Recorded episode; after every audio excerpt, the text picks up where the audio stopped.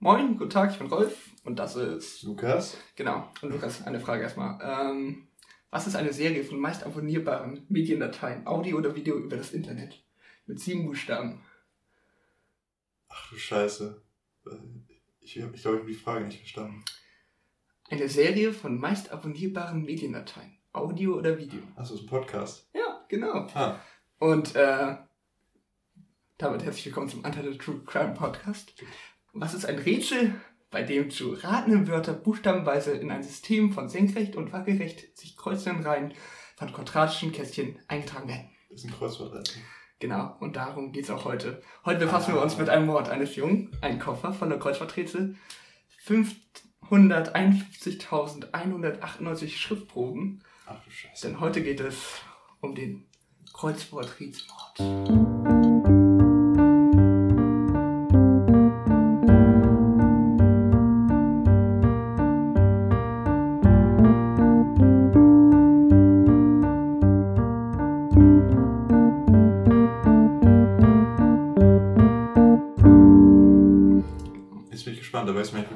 Nichts drüber.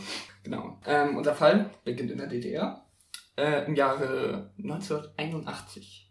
Es geht um den siebenjährigen Lars Benze und der verschwand am 15. Januar 81 spurlos aus Halle Neustadt. Und ähm, eine Sache, das habe ich einmal nachgeschaut. Im Jahresende äh, 1980 gab es 93.578 Einwohner und das war ein Höchstwert. Und das wird später, finde ich, noch interessant äh, zu wissen. Aber der verschwand halt einfach am 15. Januar äh, eigentlich am helllichen Tag. Äh, der war auf dem Weg ins Kino zu einer Nachmittagsvorstellung.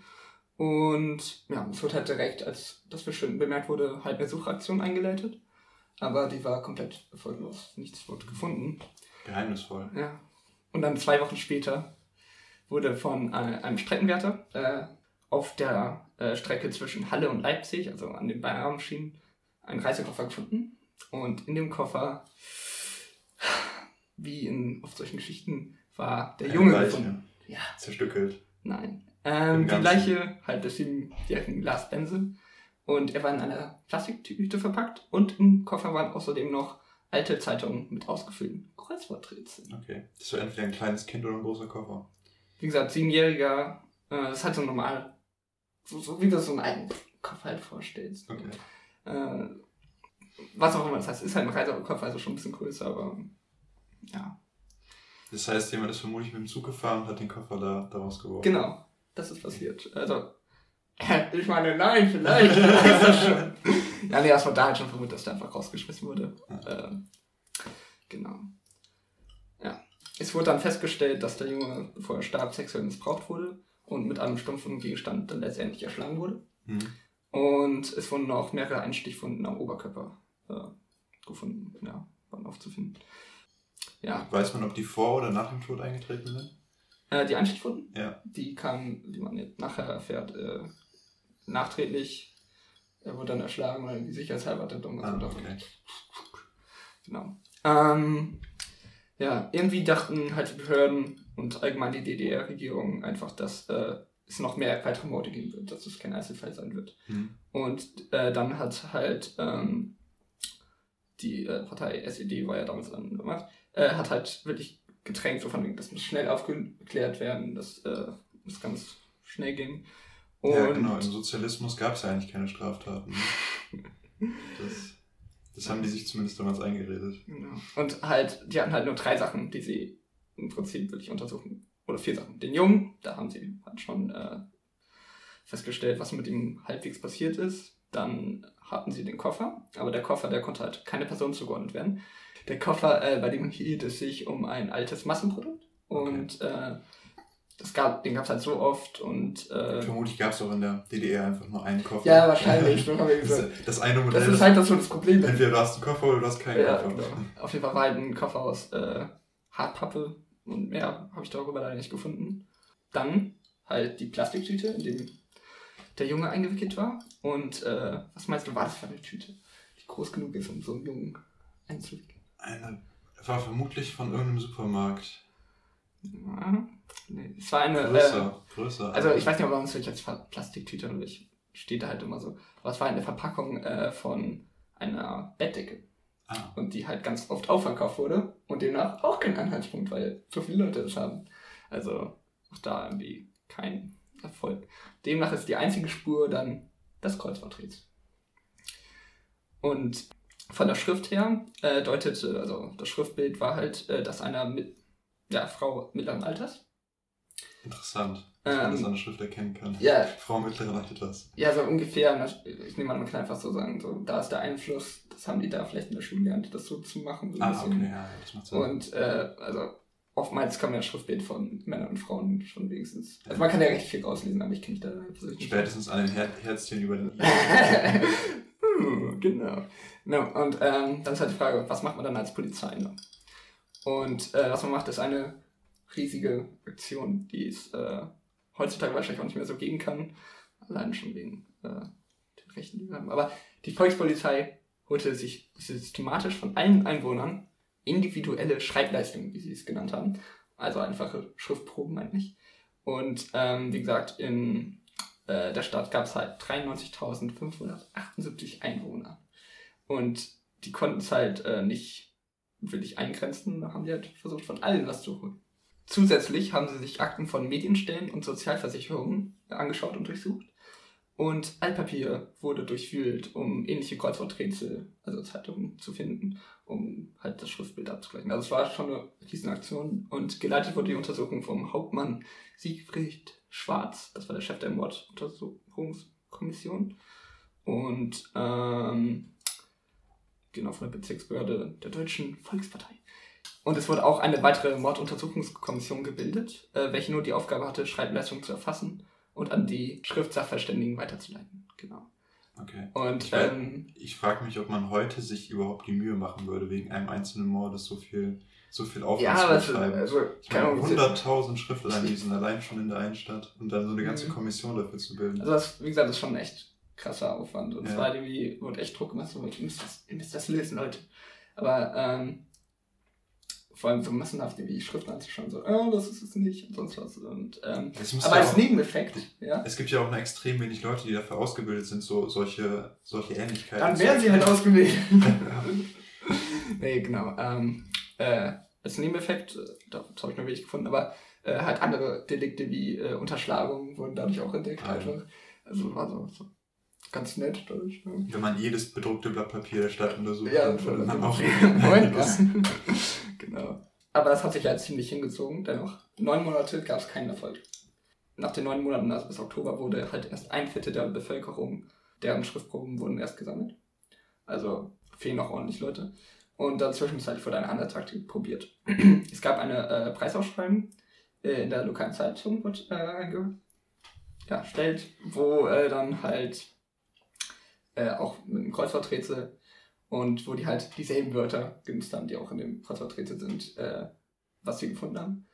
Und äh, leider habe ich davon kein ordentliches Bild gesehen, gefunden, also von dem Original. Da gibt es halt nur ein paar, ähm, wirklich nur das Kreuzworträtsel an sich selbst, äh, aber leider nicht die Fragen dazu oder so, sonst hätte ich die noch schon Ich, ich dachte, das wäre jetzt sowas, wie man das so aus amerikanischen Filmen kennt, wo dann so ähm, an die Person, die das Graffiti Äh. am, am öffentlichen Gebäude da und da gemacht hat, sie haben ein Boot gewonnen. Sie, Oh mein Gott, ein Boot! kommen sie zum Rathaus, um es abzuholen. Vergessen nicht, Ihre Sozialversicherungsnummer bei uns Ja, anzugeben. genau. Und, und vielleicht noch Beweisfotos, die brauchen Ja. wir auch noch. Und dann kriegen sie 5 Dollar. Oh mein Gott, 5 Dollar. ja. Als die dann erstmal nicht nach den neun Monaten so viel Erfolg haben, da haben die halt äh, vorgedruckte Kreuzworträtsel verteilt, die halt alle Leute ausfüllen mussten. Und äh, halt je nach Wohnblöcken halt eingesammelt und ausgewertet. Ähm, das, Das heißt, die haben danach ist noch nach möglichst vielen richtigen Antworten gesucht, oder wie? Nee, weiterhin um einfach Schriftbilder zu sammeln. Okay. Aber die haben das halt. Weil man in einem Also- Kreuzworträtsel anders schreibt als mit der Handschrift. Es mag sein, man macht das wirklich in Buchstaben 1. Ja, genau. Das halt, genau. Genau, aber es gibt halt natürlich auch ein paar abwesende Personen und äh, bei denen wurde dann die ordentliche Polizei halt vorbeigeschickt und äh, damit die einzelnen wieder Schriftproben abholen. Und damit wurde dann wirklich jemand gefunden, bei dem die Schrift übereinstimmt. Und ähm, die Bewohnerin des Blockes, äh, eine Bewohnerin, die bewohnt nicht den ganzen Block, das ist meine. War eine große Frau. genau, eine äh, Bewohnerin des Blogs äh, 398 hatte genau die gleiche Schrift. Und ähm, mit der haben die sich dann unterhalten und auch mit ihrer Tochter. Und im Gespräch mit der Frau und ihrer Tochter wurde klar, dass der 18-jährige Freund der Tochter, Matthias S., S., perfekt auf das Profil des Mörders passte. Was ich mich jetzt so frage, was für genau das Profil, weil dazu habe ich leider nichts gefunden. Aber es hat perfekt gepasst. Also, äh, okay. ja, Kern, vielleicht haben die so, ähm, das macht mir so, so psychologische, so je ja. nach, wie, ähm, an dem Muster, wie jemand einen Mord begeht, können ja Leute, so, die daran ausgebildet sind, erkennen, ja, genau. was, was für Lebensumstände diese Person hat. Ja, das heißt, also, er wird dann vermutlich die Kreuzworträtsel hinterlassen haben, um das seiner Freundin anzuhängen, oder wie? Ähm, nein, dem war nicht so, ich glaube, der hat einfach nicht so weit gedacht, aber das kommen wir noch. Ähm, und der Matthias, der wurde einfach auch einfach festgenommen am 17. November, 81 dann. Und der gestand auch die Tat. Also, genau. Er gab an, dass äh, der Junge, äh, dass er den halt einfach angesprochen hat, als er äh, beim Kino war. Und äh, ihn dann halt unter einem Vorwand halt zu der Wohnung der Mutter seiner Freundin gelockt hat und ihn halt dann dort missbraucht hatte. Mhm. Und äh, dann hat er halt Angst bekommen, dass der Siebenjährige halt ihm das verrät und hat ihn halt erschlagen. Und ähm, genau, danach hat er ihn halt noch ein bisschen abgestochen. Das klingt jetzt blöd. Hat noch ein bisschen zugestochen, um sicher zu sein, dass er halt wirklich tot ist. Und erschlagen hat er ihn, glaube ich, mit dem Hammer. Genau. Und ähm, dann war er so, ja, was mache ich? Und dann hat er halt den Koffer gesehen oder wusste, dass der Koffer da ist und hat halt einfach den Jungen eingepackt und ist halt los. Und äh, dann halt äh, stieg er in den Zug nach Leipzig und warf den Koffer halt. Lassen wir aus dem Zugfenster raus. Okay. Und das hat auch niemand gefragt, wo der Koffer verschwunden ist? Anscheinend nicht. So von wegen, oh, da ist schon wieder ein Koffer verloren, nicht schon wieder. Der hat meinen Koffer getrunken. Ach nee, ist schon wieder der andere. Also, weil alle den gleichen Koffer haben. Ja. Genau. Aber warum waren dann die Kreuzworträtsel in dem Koffer? Weil er die nicht rausgenommen hat. Die waren da einfach noch drin. Vielleicht Was für ein Idiot. Ja. Aber es hat irgendwie, keine Ahnung, so, oh, der ist tot. Hm. Oh, ähm, schnell in Plastik einwickeln, das ist eine gute Idee. Ähm, keine Blutspuren. Äh, hm. Oder vielleicht auch vorher. Ich weiß nicht. Aber er hat auf jeden Fall nicht nachgedacht bei der ganzen Sache. Ja, also, also, aber immerhin zwei Wochen ist der nicht aufgetaucht, der Koffer. Ja. Äh, er hat ihn aber auch nicht versteckt. Nee. Ja. Naja, genau. Auf jeden Fall, ähm, genau, bis zu diesem Zeitpunkt wurden 551.198 Schriftproben ausgewertet.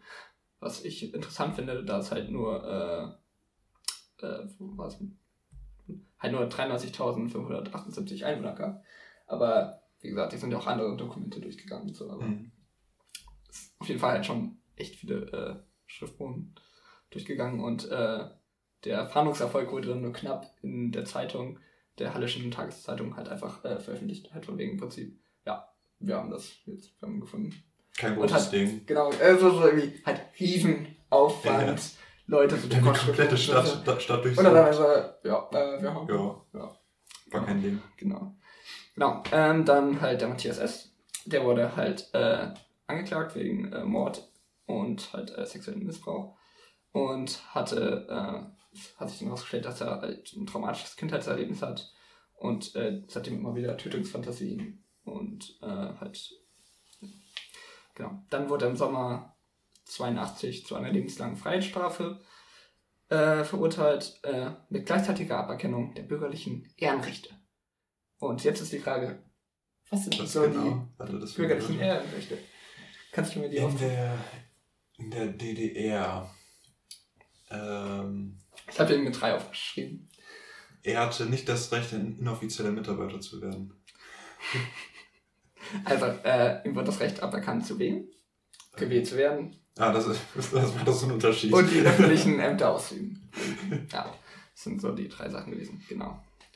Ähm, dann im Jahre 91 wurde das äh, Verfahren nochmal aufgenommen, weil er halt zum Zeitpunkt gerade 18 war.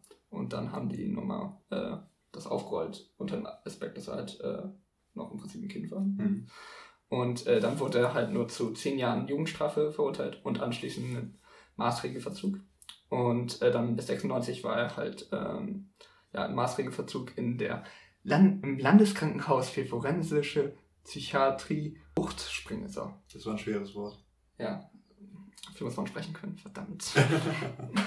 genau, und ähm, bis zum Jahre 1999 lebte er noch im betreuten Wohnen. Und danach äh, machen, was er wollte. Ähm, die Eltern von Matthias, die äh, wurden, als klar wurde, dass äh, er das war, also äh, ursprünglich Polizei hat versucht, nicht zu sagen, das ist der Täter oder sonst was, aber es kam ja trotzdem raus. Und die Eltern, äh, die wurden dann halt umgesiedelt, wirklich in eine andere Stadt und haben halt äh, einfach neue Arbeitsplätze bekommen. Also, ja. Und, aber der Vater, der äh, konnte nicht mit der Tat seines Sohnes leben und äh, brach sich. Ja, und äh, starb einige Jahre später äh, durch Suizid. Ja. Und ähm, ja. Genau. Matthias selbst ist inzwischen auch schon verstorben. Der starb mit 50 Jahren nach einer schweren Krankheit am 15. Januar 2013. Und was fällt dir an diesem Datum auf? 15. Januar 2013. War da irgendwas Wichtiges? Nee, also. Es war derselbe Tag wie. Es war derselbe Tag, an dem auch der Junge getötet wurde, nur halt äh, 23 Jahre waren es, glaube ich, später. Das? Äh, 32 Jahre später. Interessant. Genau. Und also. Vielleicht hat das irgendwie so was, was Psychologisches. Ja, auf jeden Fall, da starb halt 32, am 32. Jahrestag nach äh, dem Mord. Und, ähm, aber er war nicht der Einzige, der ähm, dem Jahrestag starb. Also nicht in dem Jahr, aber äh, der Vater des Opfers, also von Lars äh, Benze, der starb am 13. Jahrestag. Durch ja. Alkoholkonsum. Aber ähm, das ist halt irgendwie interessant. Es gibt drei Leute, die halt, oder zwei Leute, die nachträglich noch am gleichen Tag sterben. Einfach. Aber das, der Vater von, von dem Opfer war das ja. dann der. Ja, das kann ich dann irgendwie nachvollziehen, dass er dann. Mm, ja, genau. Ähm, und eine Sache gibt es auch noch. Ähm, die damalige Freundin des Täters, äh, die hat dann irgendwann ein Buch geschrieben. Und äh, sie verfasst den Roman Der Kreuzfahrt-Mord, die wahre Geschichte. Und in dem Buch ähm, sind die Aussagen von ihr zu den damaligen Aussagen, die sie gesagt hat, halt weichen ab. Und äh, demnach kam dann nochmal ein Verfahren ins Rollen, nämlich ähm, prüfte die Staatsanwaltschaft äh, da eine mögliche Mittäterschaft oder Beihilfe halt. Und ähm, aber es wurde dann halt gesagt, ja, das ist aber Fiktion und äh, das ist kein Geständnis und das ist halt nur ein Buch und äh, alles frei erfunden, so nach dem Prinzip, obwohl sie ja wirklich die Person noch kannte. Aber sie wurden, äh, die Ermittlungen wurden dann wieder eingestellt im April 2014, weil äh, es halt zu wenig Beweise gab und halt der Haupttäter halt schon tot war. Okay. 2013 ist ja der Matthias gestorben. Genau, und das war im Prinzip schon alles. Ähm, eine, eine Sache noch, also ja. er hatte jetzt, er wurde ja zu lebenslanger Haft, glaube ich, verurteilt, ne? Ja. Aber in der DDR gab es ja auch noch die Todesstrafe. Und ähm, ich weiß nicht zufällig, das ist ultra krank. Also man, man kennt ja so, in den USA ist entweder mhm. Giftspritze mhm. oder äh, elektrischer Stuhl. Früher auch noch Erhängen oder irgendwie äh, Gaskammer war ja auch eine Zeit lang. Okay. Dann in Frankreich, Guillotine hat man auch noch relativ lange gemacht. An der DDR ähm, war das folgendermaßen. Wenn das Verfahren abgeschlossen war, gab dann, mhm. da wurde ein Termin festgelegt, wann die Hinrichtung stattfinden sollte. Und da wurde er an dem Tag nochmal, morgens einmal nochmal ein Richter vorgeführt und danach wurde er dann ähm, in, ich weiß nicht mehr welches, äh, welches Gefängnis es war, aber es gab ein Gefängnis, da war in einem Kellerraum äh, ein Raum eingerichtet, fensterlos, mhm. mit rotem, gefliesten Boden, der so ähm, zulaufend war zu einem Gully in der Mitte des Raumes. Und da war irgendwie, da konnte der sich, der war auch so leicht abgedunkelt, mhm. der wurde dann reingeschickt und gesagt so, ja, jetzt äh, wartest du hier auf deine Hinrichtung und dann kam jemand angeschlichen von hinten okay. und hat ihm in den Nacken geschossen. Das war, das war die Hinrichtungsmethode. Das okay. ist auch ultra, ultra krank. Interessant. Das habe ich noch nicht so gehört. Aber, hm. Mal schauen. Jetzt muss ich ja mal. Äh, ja, ich, ich bin gerade auf dem Artikel. Der unerwartete Nachschuss in den Hinterkopf. Ja. Sachen gibt. Ja. Genau. Gibt es sonst irgendeinen Aspekt in dem Fall, der dich sehr überrascht hat oder äh, den du interessant fandest jetzt? Wie war das jetzt nochmal? Also die, die Freundin von dem Täter, die hat ein fiktives Buch über, über den Mord geschrieben. Ja. Genau, warte, ich, ich schaue das nochmal genau nach. Das ist ja. Also, ist halt so die Frage, wie fiktiv das ist. Das ne? ist so vor, allem, vor allem das Buch heißt ja auch das, äh, Kreuz, der Kreuzworträtselmord die wahre Geschichte. Das ist, das ist der Titel des Buchs. Das ist ja ungefähr so wie bei O.J. Simpson, der dann ein Buch geschrieben hat, irgendwie How I Would Have Done It ja. oder so. Aber wer kommt auf die, die, die Idee so? Da, damit belastest du dich ja wirklich nur selber. Ja, also, keine Ahnung. Kann ich dir leider auch nicht sagen. If I Would, would Have Done It, war glaube ich der Titel des Buches. Ja, genau, das. Äh, auf jeden Fall, genau, ähm, wurde halt von Kerstin Appel geschrieben und äh, wurde halt 2013 veröffentlicht. Ähm, ich weiß nicht, leider gerade nicht, in was für einem Monat, ob das vielleicht dann so einfach kurz danach war. Ich fast ja der 15. Mai, der 15. Januar. Ja, das wäre dann genau der Tag, an dem auch der Typ gestorben wäre. Ne? Ja, genau. Ja, aber, genau. Leider, sowas weiß man halt überhaupt nicht mehr. Aber was ich halt sehr interessant finde einfach in diesem Fall ist halt wirklich das Verfahren halt von äh, der Polizei und wie weit das gegangen ist. Und halt, wenn Leute nicht kooperiert haben, wurde halt gesagt, ja, dann habt ihr ja ein bisschen was damit vielleicht zu tun oder so. Ne? Und dann halt wurden alle Leute gezwungen, halt irgendwie ihre Handschrift abzugeben. Ja, das würde natürlich heute in der BRD nicht funktionieren. Ja, genau. Und also es ist trotzdem halt irgendwie sehr interessant und auch irgendwie ein bisschen bewundernswert, dass die das geschafft haben, halt irgendwie wirklich so viele äh, Dateien durchzugehen und das so nachzugehen. Und es hat ja auch letztendlich geklappt. Ja. Ja. Aber dennoch äh, bin ich ganz froh, dass das. Damals wurde ja auch noch viel handschriftlich gemacht, ne? so, so ja. Dokumente oder so. Ich, heute wäre das vermutlich viel schwieriger, weil niemand einfach so ein. Selbst wenn, wenn jetzt jemand nicht dazu bereit wäre, eine Probe abzugeben, mhm. kann es ja, kann's ja sein, dass man überhaupt keine Schriftprobe von ihm finden würde. Weil, auch wenn man jetzt irgendwie Akten durchgehen würde, weil alles einfach digital ist und alles getippt ist. Weißt du, dann geht ihr in deine Schule und dann holt ihr die ganzen Arbeiten, die ihr garantiert irgendwo. Ich habe ich hab hier so eine, so eine Schreiblernübung aus der zweiten Klasse, wir können das mal damit abgleichen. Ja, aber auch irgendwie so die ganzen Klausuren, die sollten ja eigentlich irgendwo archiviert werden, aber. Ja, wenn du schon zu alt bist, die werden ja nach zehn Jahren oder so vernichtet. Ja, ist das so? Ja, ich glaube ähm, schon. Nee, aber stell dir auf, das war so Sorg. Ähm, haben sie noch was? Diese Archivierung, die. Hat noch nie was für dich gebracht. Ja. Ja. Genau, das war schon der Fall. Ähm, das war jetzt, glaube ich, ein bisschen kürzer als der letzte.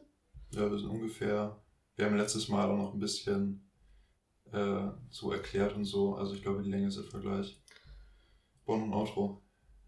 Genau. So, das war's dann auch wieder für heute. Und. Ähm, Worum geht's nächste Woche? Das kann ich jetzt sagen. Willst du äh, vielleicht schon verraten? Nee, ich will nicht, ich will nur, äh, also nächste Woche, im Fall nächste Woche stirbt niemand. Das kann ich schon mal versprechen. Also bei dir, bei dir sterben ist ja auch niemand. ja, in der ersten Folge ist es schon. Es, ähm, es gibt auch, also der Täter war, ist auch ähnlich zu ähm, dem Hauptmann von Köpenick. Ist ein bisschen aktuellerer Fall. Okay. Aber es gibt da viele. Ja, gibt einfach so. Es geht darum, ich habe ihm Kaugummi geklaut und das, äh, das Verfahren läuft du, noch. Und du hast die als Polizist ausgegeben und mir einen Kaugummi geklaut, genau. Ja. genau so ist passiert. Genau, nee, das war's für heute und wir wünschen euch noch eine wunderschöne Woche und bis zum nächsten Mal. Bye.